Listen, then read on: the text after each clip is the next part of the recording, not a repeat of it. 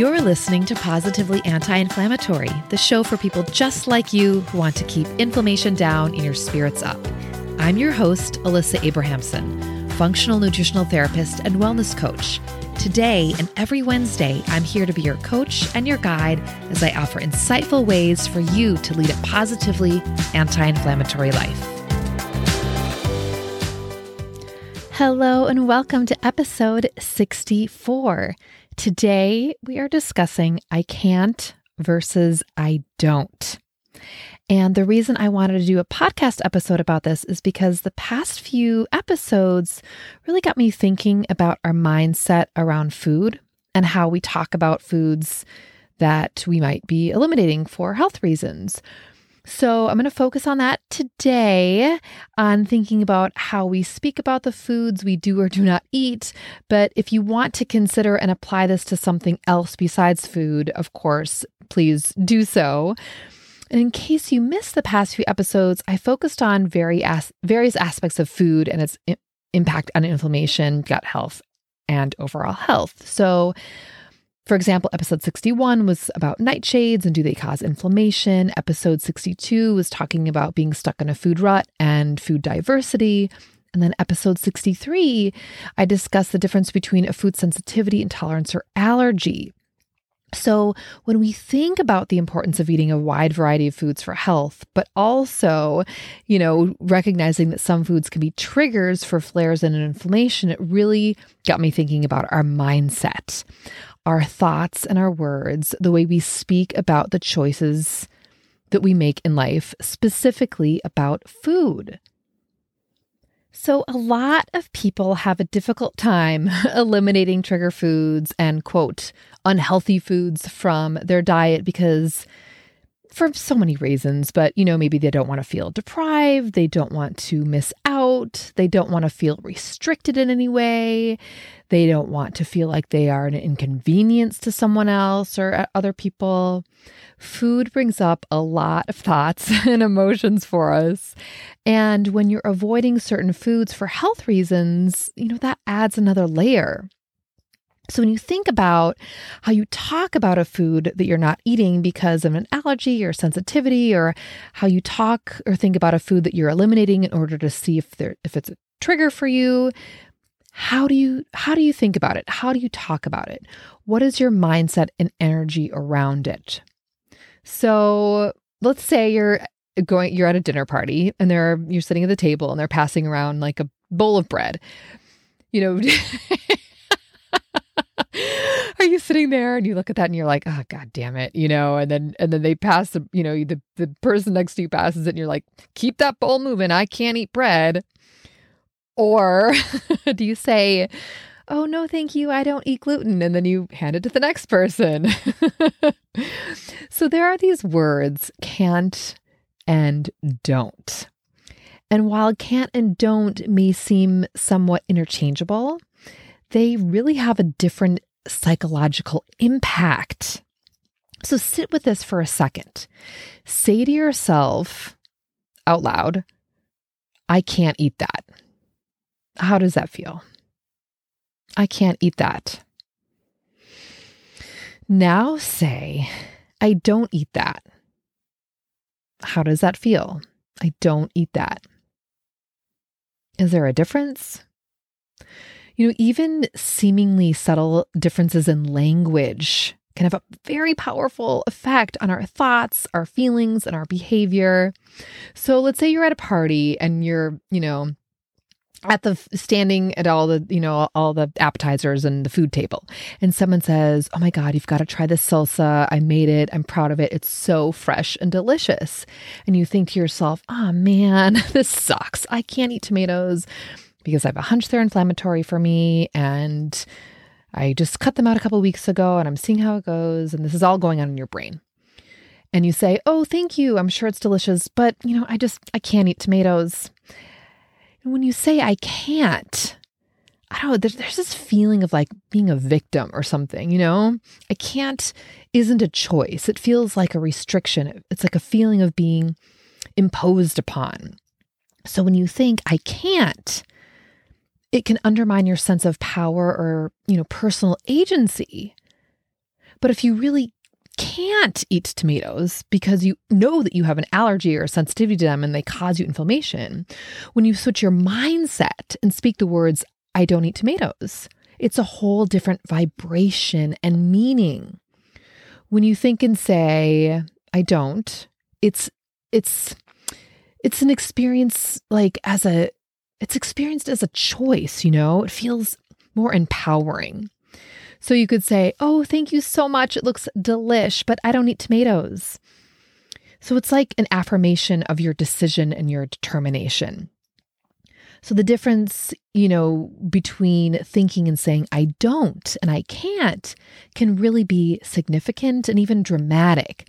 So please keep that in mind that your words can keep you from taking responsibility for your choices.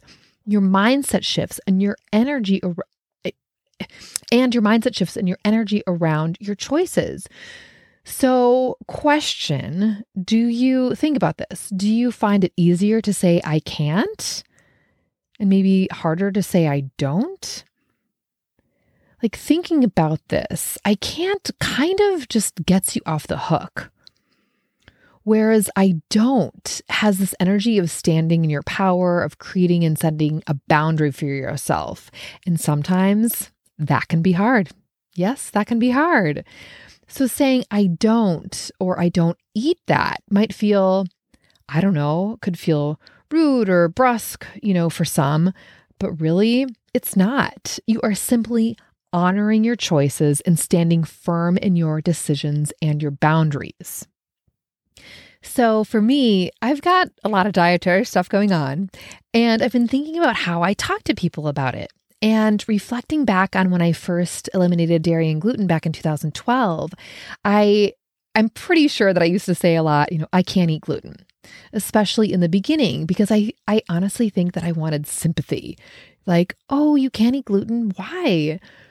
And at this point, it's been so many years and I've got so many dietary changes that I've made and mind mindset shifts around it.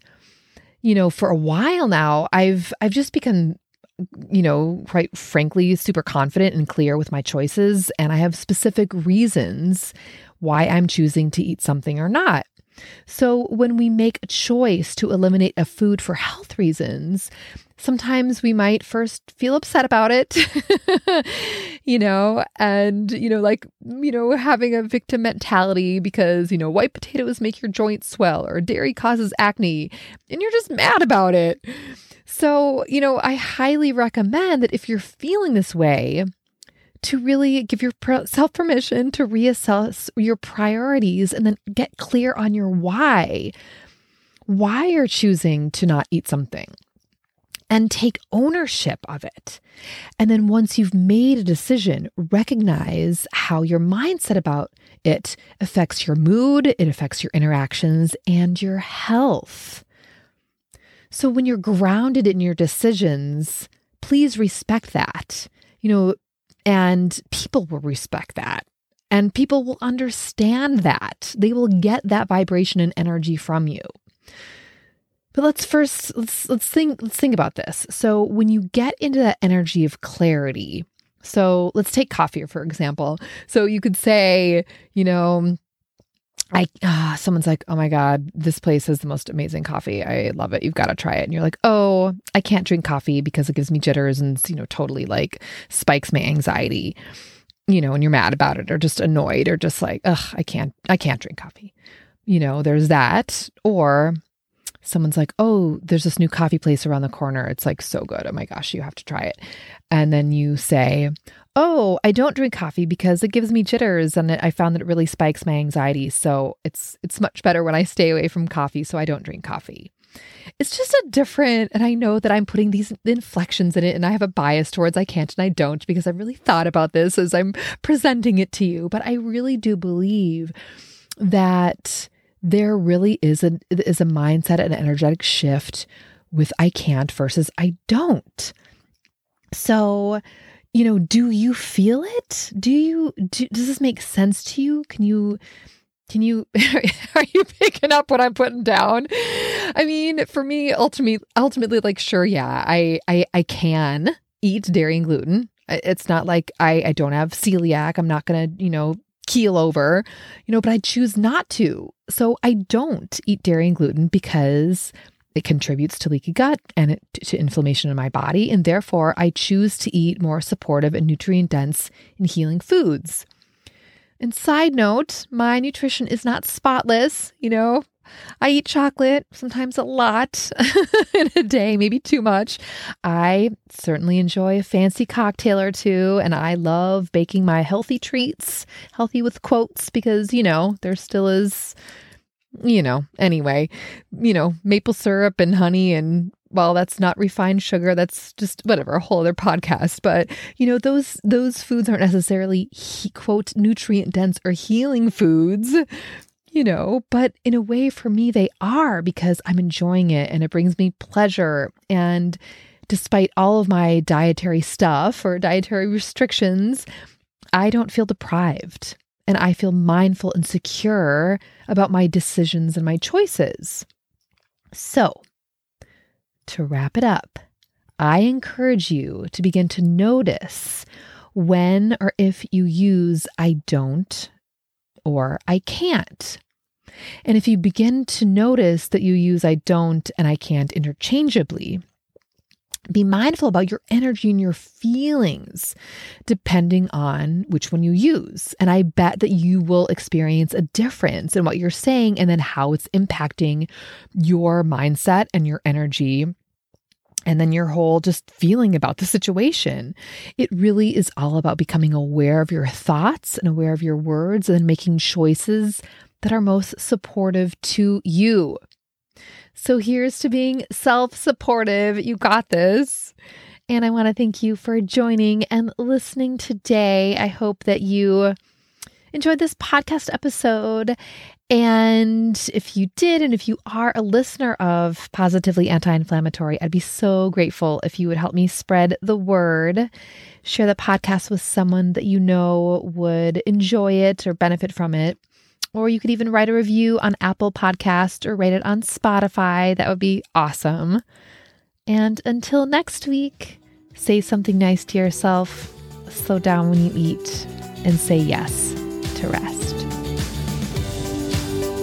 Hey, if what you're hearing resonates with you, I created a free resource just for you Anti Inflammatory Living The Essential Guide. To get your free copy, head over to guide.thewellnessheadquarters.com. That's guide.thewellnessheadquarters.com to receive your free Anti Inflammatory Living The Essential Guide.